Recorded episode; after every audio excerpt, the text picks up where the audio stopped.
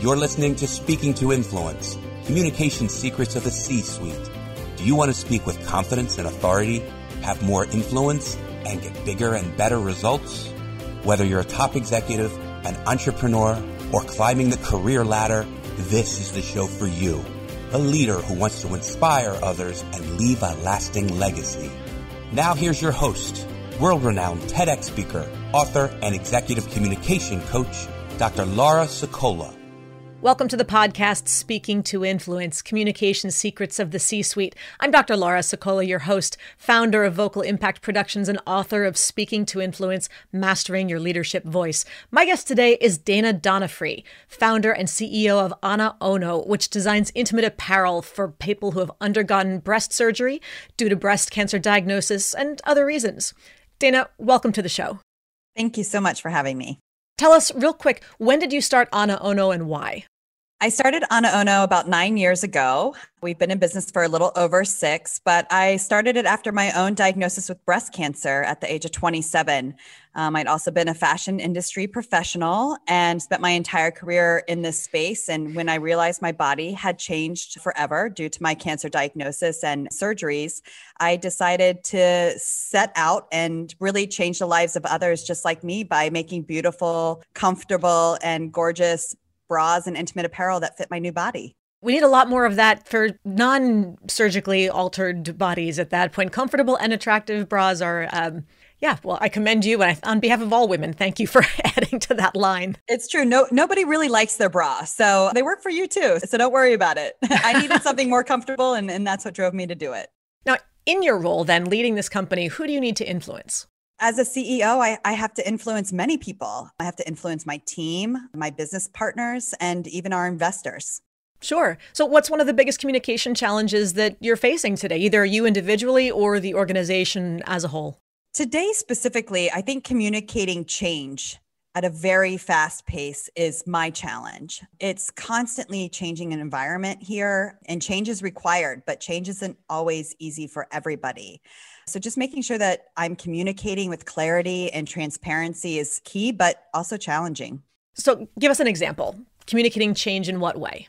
Change in how we need to operate because of COVID restrictions or shutdowns and adaptation to our customers and our clients, how they expect service during these tough times. I feel like communication is hitting us from all different aspects and you have to have a different communication style for your employees for our customers for our business partners and everybody's environment is changing. So it's a lot about transparency and quickness.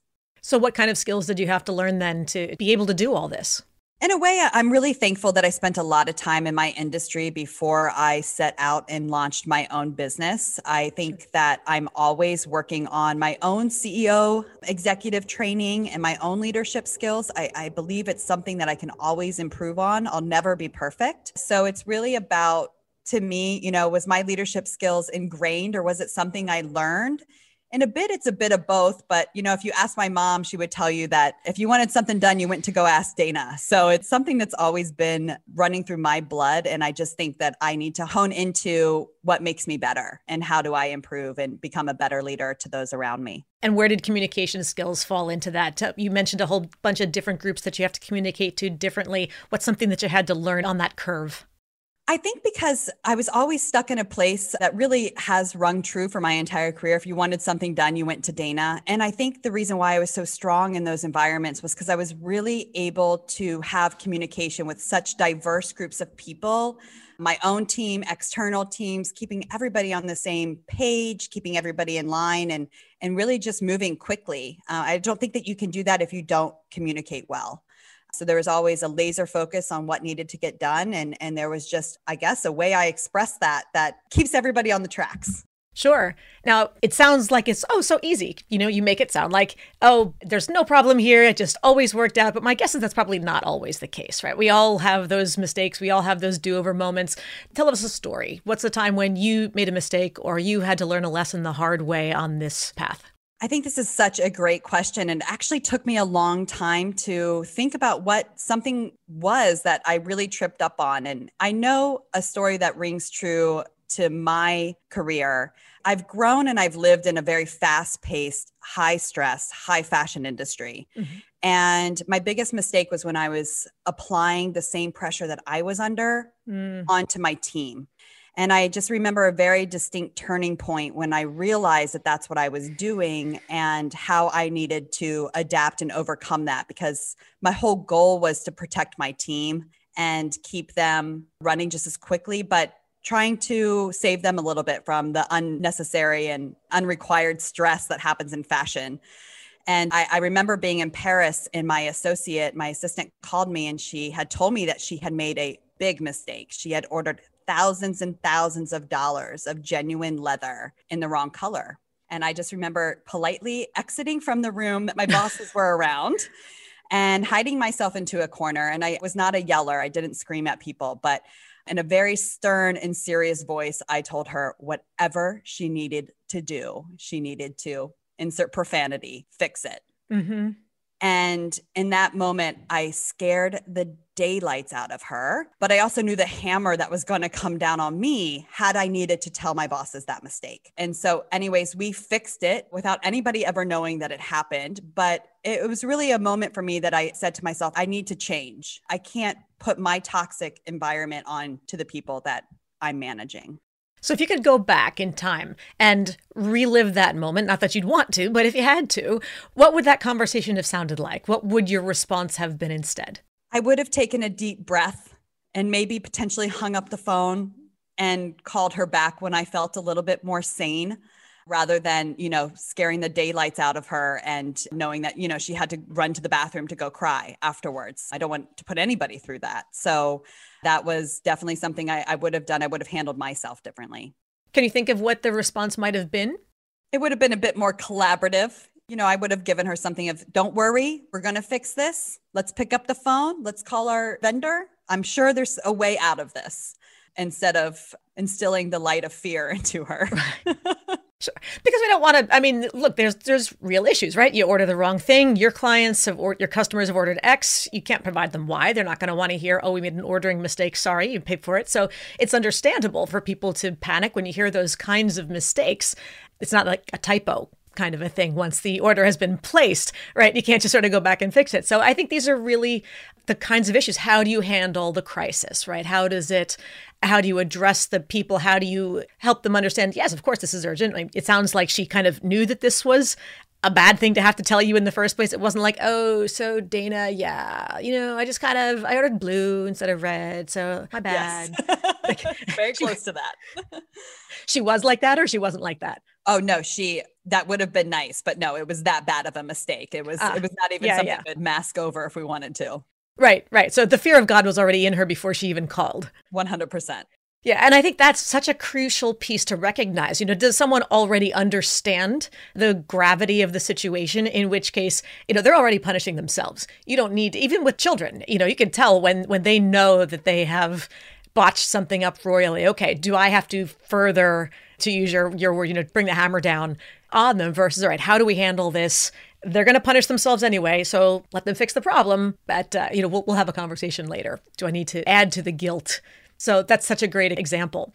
So then what's the next big goal for you, either personally or for Ana Ono? And what kind of communication skills do you think you'll need to develop to achieve it? My big goal now is actually professional and personal. I've been a solopreneur since I started my business nine years ago, and I'm really pushing myself to dive into and fill the shoes of the CEO. And I'm doing that by pushing myself to stop working in the business and start working on the business. And this is a really big personal shift mostly because when you've kind of been doing it all yourself for years and you know you've been building a team, you're still at the top of the food chain and uh, it's sometimes easier to just do things on your own than to ask people to do them for you and it's been a transition both personally and professionally to really seek out that number two and find the right number two that can react to your personality and and really balance out your flaws, my flaws, really. You know, I, am always looking for somebody that's stronger where I'm weak and getting the delegation, right? The communication of delegation yes. is my next goal. Yes. and that's so hard. You know, it's funny. I, I joke a lot. I mean, I'm a linguist, so little details like, oh, look, prepositions matter in versus on. That is ultimately the crux of the whole thing, right? We're working there is business, but working in the business versus working on the business in that leadership role really is a massive shift of, of effort, of thought, of energy. And what you have to communicate to whom then changes almost entirely at that point. And it's hard to let go, right? This is your baby, this organization. So to be able to hand the reins to somebody else and say, make this happen instead of you know, no, no, no, I know how to do it right. I know what I want it to look like. I will take care of it. To communicate so that they know what you want and then to trust that they'll execute per your vision. It's for my own sake of sanity. Let's put it that way. 12 hour days every day is a really tough life to live. Yeah, yeah, and you can't be the chief cook and bottle washer at the same time. You know, you have, you need to pick a role. Pick a role. All right, well, Dana, this brings us to the listener 24 hour influence challenge. So, given everything we've discussed so far, this is your opportunity to speak directly to our listeners and to challenge them to take one step that they can complete within the next 24 hours to have more influence. How would you like to challenge our listeners today? Well, here's the deal it's Breast Cancer Awareness Month. And as I mentioned earlier, I'm a breast cancer patient and survivor myself. So, I'm going to take this opportunity for a PSA. We are our best detection tools. I found the lump on accident on my own in the shower. And my challenge to you and all your listeners, male and female, cancer does not discriminate, especially breast cancer. You must perform a self breast exam in the next 24 hours. And you also must challenge or inform a friend, somebody in your life that you love and care about, that they also must do a self breast exam you really could save somebody's life today. I love that you put that out to both men and women that they're, you know, men get breast cancer too. So it's it's really important to, for everyone to do this. So, all right, everybody, this should be one that's easy for you to execute because you don't have to talk to anybody else other than to do that challenge. Right? You don't need anybody else's help to do this, and it should be just a minute, two minutes in the morning while you're in the shower. Just give yourself a little extra love in the chest area and you'll figure it out yourself. but if you great. see something, if you feel something, you have to call the doctor. Right. Don't stop there. So there may be a part two to that challenge within those 24 hours. That's great. So thank you for the PSA. All right, that brings us to the next part, which is about guiding others on the journey. When you think about the people who you hire, who you promote, who are on your team, how would you define things like executive presence or leadership presence? How would you identify it? I really think it's an it factor. I don't know if I have a definition. Sometimes I don't know why I'm attracted to someone or their leadership skills. I just am. I think a lot of it has to do with how they communicate or express themselves and how easily I'm able to understand what it is that they're addressing. There's almost that undefined bubble that you can't quite put your finger on it. That to me is the it factor. Yeah, and that's part of why we talk about it, right? Because how how can people learn to develop it when it is that sort of X factor per se? Is there anything in particular with the way that they communicate that you feel like, yeah, they need to be able to do this or they they need to exude that? I'm drawn to confidence. I really am. And, and listen, that can be dangerous, right? Somebody who's confident isn't always right. So I think that, you know, I'm always sort of aware of that in my head, but I will say that that's what I'm drawn to. Great, thank you. Let's go to that very specific example. You're looking for your number two, right? You're ready to let go of the reins more and to bring in somebody else as a, uh, an officer of the company, perhaps. So, when looking for this person, what are the three most important communication skills that they need to have? I really believe that I have to trust them and to build trust, they have to be very clear in their communication style. They have to be transparent. That to me is everything. I received some of the best advice ever from one of my my toughest bosses ever, and I was always told don't expect to get a promotion until you're ready to replace yourself. Mm. And I've held that in my heart consistently uh, and focused on building up those around me. And it's one of those deals that to get to that place, right? I really have to wholeheartedly open up and trust that person with everything. And that's going to be like me relinquishing a lot of information as well. So it kind of works on both sides. Yeah, absolutely. Then what's the opposite side of the coin? What's a red flag that could be a career derailer or at least prevent you from hiring that person, especially for that particular role? When you hear them communicate, what would make you go, mm, nope, can't do it? Inconsistency I think that that is a huge red flag for me. So if you tell me one thing, but you do another thing, mm. It breaks trust with me immediately. And as I said earlier, trust is paramount to success. But this shows me immediately I, I won't be able to rely on you. Sure, nobody wants lip service. That doesn't uh, accomplish anything. And I get sometimes people don't necessarily want to have an argument or they don't want to disagree on something because it's uncomfortable. But yeah, don't tell me one thing and do another. That would drive me bonkers. So I'm right there with you.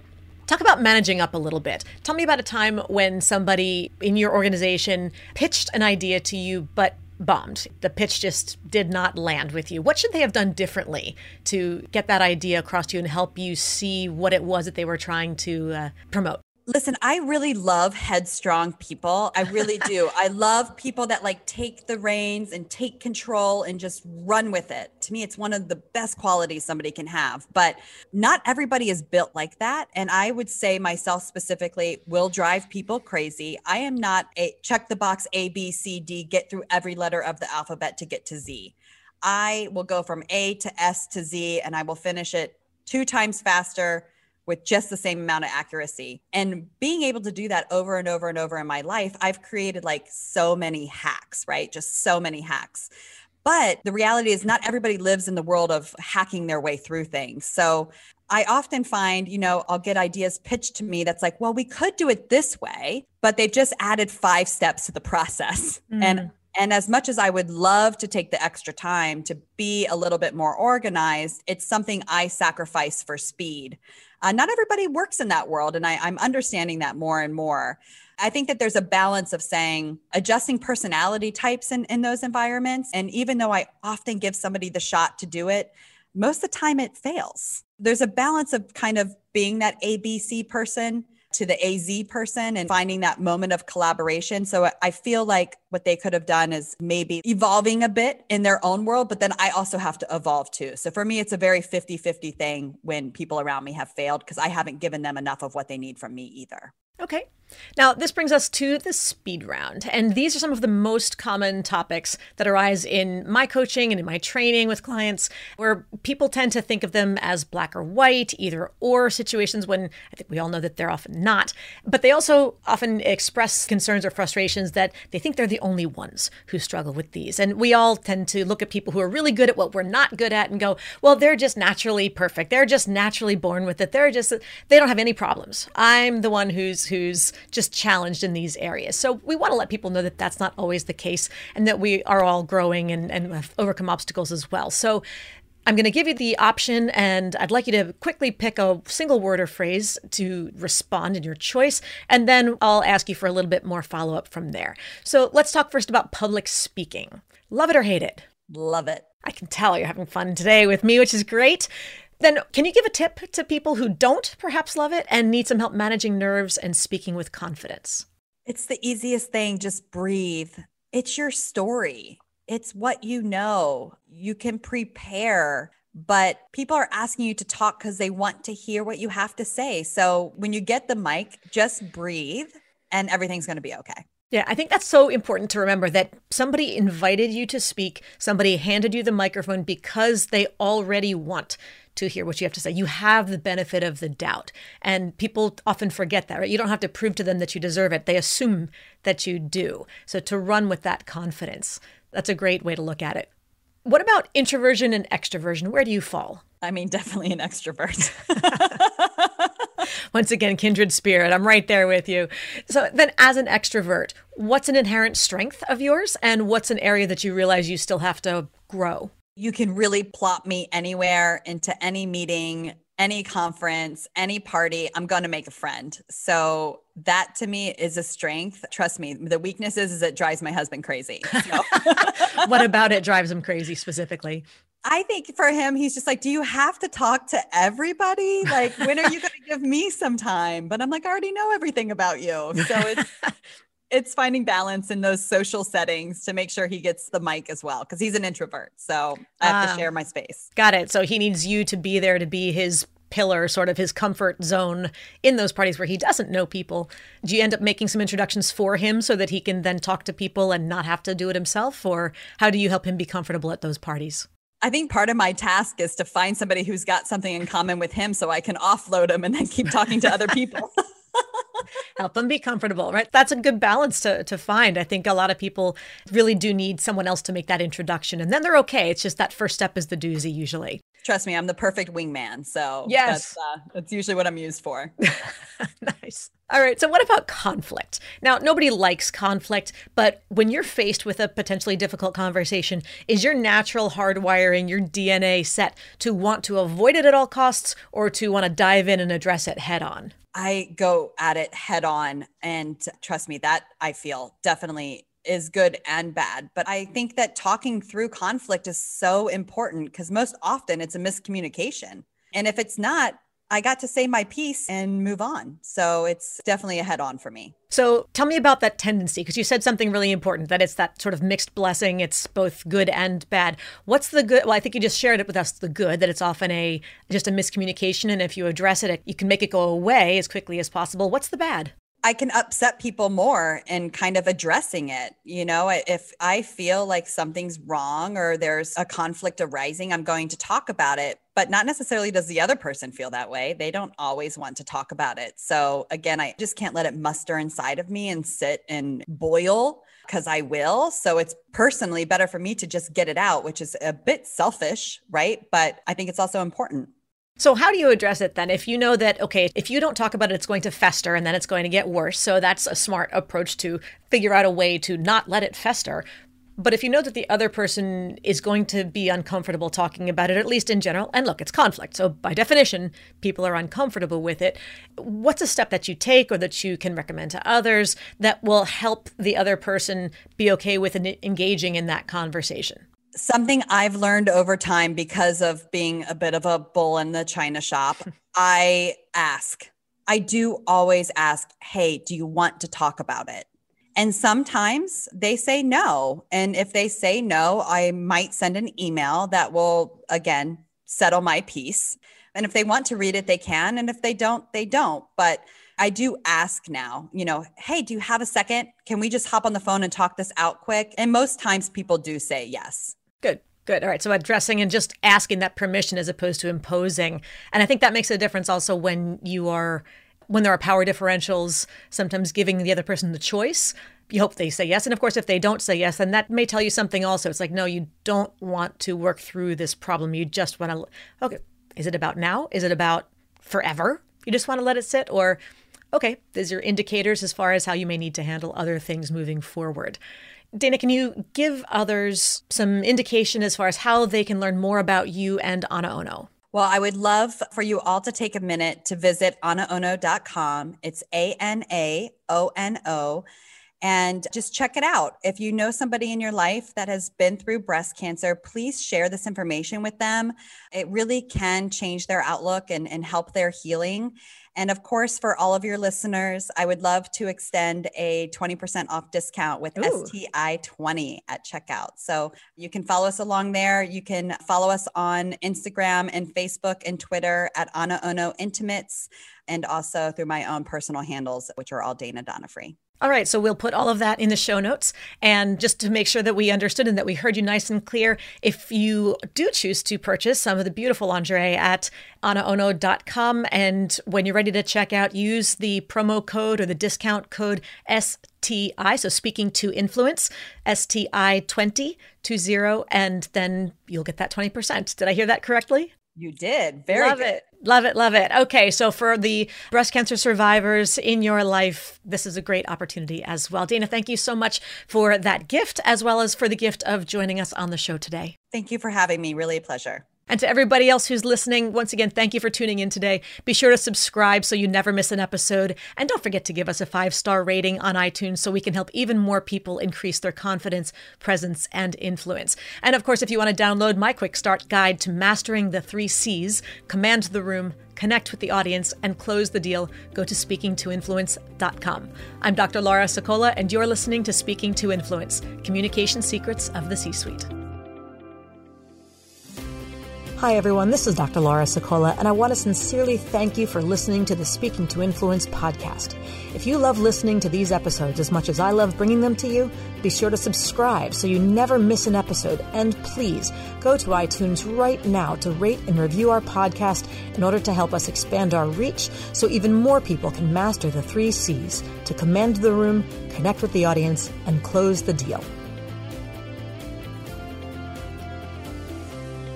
Thanks for listening to Speaking to Influence, Communication Secrets of the C-Suite, the show for leaders who want to speak with impact. The hosts, producers, owners, and media distributors of the show make no guarantees that the strategies and information discussed will result in profit or other success and may result in losses. The opinions and statements of the hosts and guests do not necessarily reflect the opinions of the owners, staff, managers, broadcasters, or sponsors of the show. No medical or psychological therapy or personal or professional wellness or relationship advice is offered in the show. You are advised to seek counsel on matters related to your health, family, relationships, job, or other business and legal matters from licensed advisors in those areas prior to making any changes in business or lifestyle.